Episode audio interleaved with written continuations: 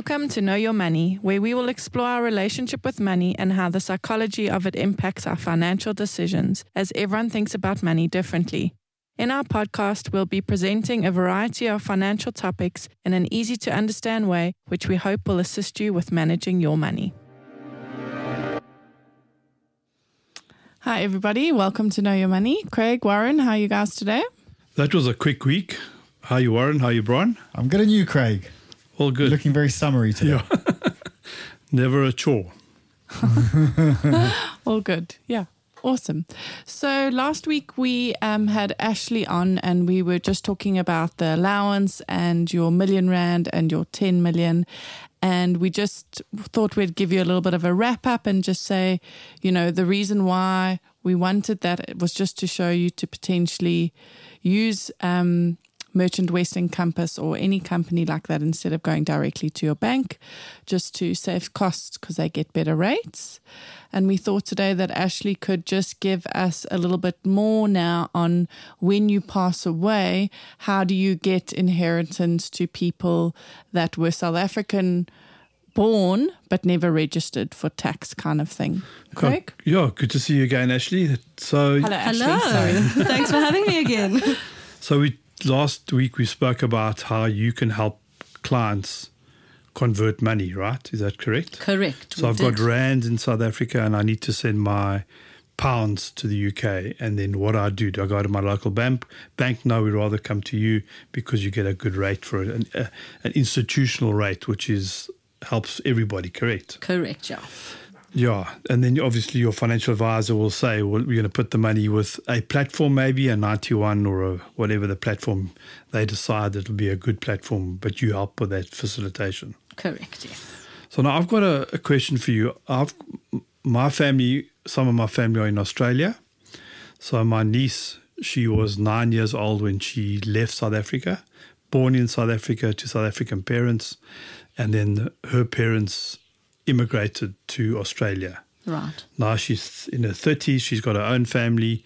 She's never paid tax in South Africa. She's a working woman in Australia. She's an Australian citizen. She pays tax in Australia. Now, an old uncle of hers has passed away.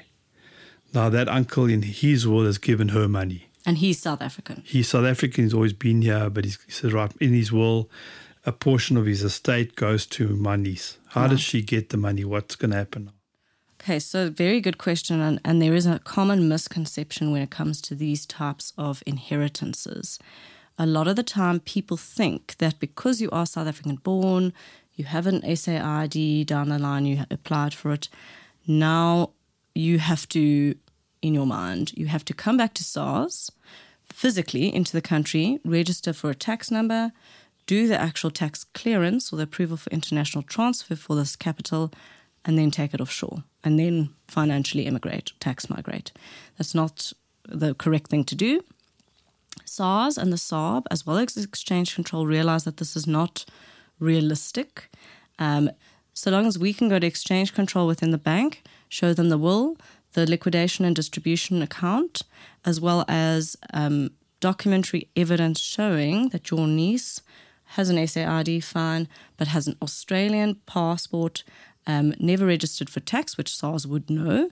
Um, if we can show Exchange Control all of this information, they allow inheritance to go or to leave the country without an approval for international transfer. So, will that money potentially go from the estate late bank account directly to her Australian bank account? No, we would have to open up an account for her with a banking partner because it does have to go in rands. You can't you can't pay directly from that estate late because that is technically a, a company account. It's it's not an individual account, yes. and, and companies and institutions can't send money offshore unless for stock or um, services rendered. So we would have to open an account for your niece in her name here. By we, do you mean your company? Yes, Merchant Western Compass through through their financial advisor, yourselves. We would open that account in her name. The estate late account would then pay her the inheritance money. So let's say it's 400,000 Rand, for example's sake. That 400,000 Rand would land in that account. And at that point, we could then externalize it with all that documentary evidence without a SARS tax clearance. And then she doesn't have to be physically present here. No. So you, you can do it all online. Absolutely, yeah. Okay. So this would be all all remote. She would not have to physically present herself here. Is that account similar to the account we spoke about last week? That uh, sort of money market account where it holds the money. Correct. Similar kind of account. It's exactly the same. Okay. Um, the only difference is that we would open it up as a non-resident account. So she is not South African tax resident. She would be considered a non-res. And you only open it for that transaction. Correct. She would only necessarily need it for that transaction. So we would close the account thereafter unless she's expecting anything else from, from the estate or anything else from, from another family member. Uh, would she be able to, like Craig said in the last episode, leave that money in the account accruing interest until she feels that the exchange rate is where she wants it to be and then move it to Australia? So each um, source of funds that comes into that account, we've got to provide certain documentation to exchange control because once the funds come in, so say some's coming from inheritance, some's coming from a policy, once those funds come in, they are placed on hold. Even though they are placed on hold, they are accruing interest. But until such time as we give all the necessary documentation and the funds are released into that account, at that point, the client has 30 days in which to externalize those monies. So each portion of funds until they're released will accrue interest, and only after that they have 30 days to decide. So a lot of people in the situation where they, say my age, have have adult children who have studied in South Africa, but now maybe the university has been in America or like my niece in, in, in Australia. They've left South Africa. They're born South Africa, left here, and their parents are here. And one day those parents are going to pass away, and maybe those children in other parts of the world will want to get the money paid to them.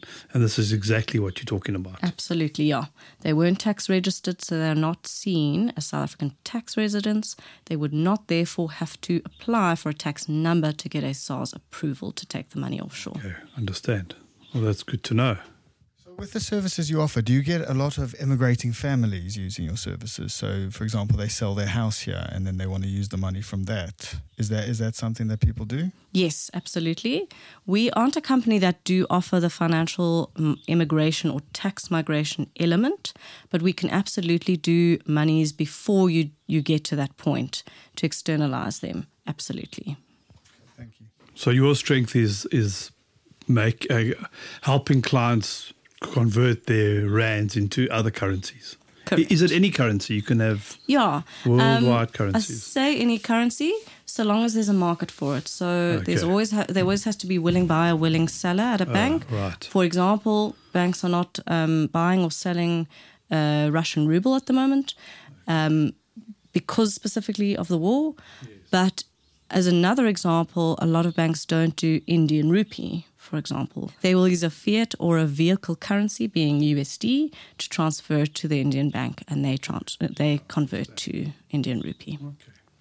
And then just one final question is do you generally get the financial advisor to give the advice and then help them or how does that work? You know, do they just come to you directly or Very good question. Generally, our business is modeled on financial advisors coming to us with their clients. Mm. They've set up the offshore platform for investment or the bank account, etc., and then we would facilitate that money transfer. There's there's some cases where clients come to us directly where they've already got a bank account offshore. They're not looking to set up any special investments or anything like that, where they would just need that money transfer, so they'd come to us directly. But I think back to advice, we Yeah. we believe in you know independent advice and whatever the advice process is yeah, will I think that's you. such an important thing because we're saying, you know, you help the client and, and you definitely do, but the client comes to you via the advisor who's kind of given them the the advice side the or how picture. the tax and how this Foundation, kind of yeah. works. Yeah. Um, I think it's important just to understand that. Yeah. I agree. I've got a question. So I know somebody who's coming up to retirement age. Uh, they have a pension um, from the UK where they used to live, a state pension, um, and they want they don't have any UK bank account, so they need an account for that pension to be paid in when, when they turn into a pensioner and then accesses in South Africa. Is that something you could do? Absolutely. Are they now South African residents? Yes, a tax And- resident here. Yeah. Okay. Yes, that's such a good question. Yes, we can. And it's the same thing.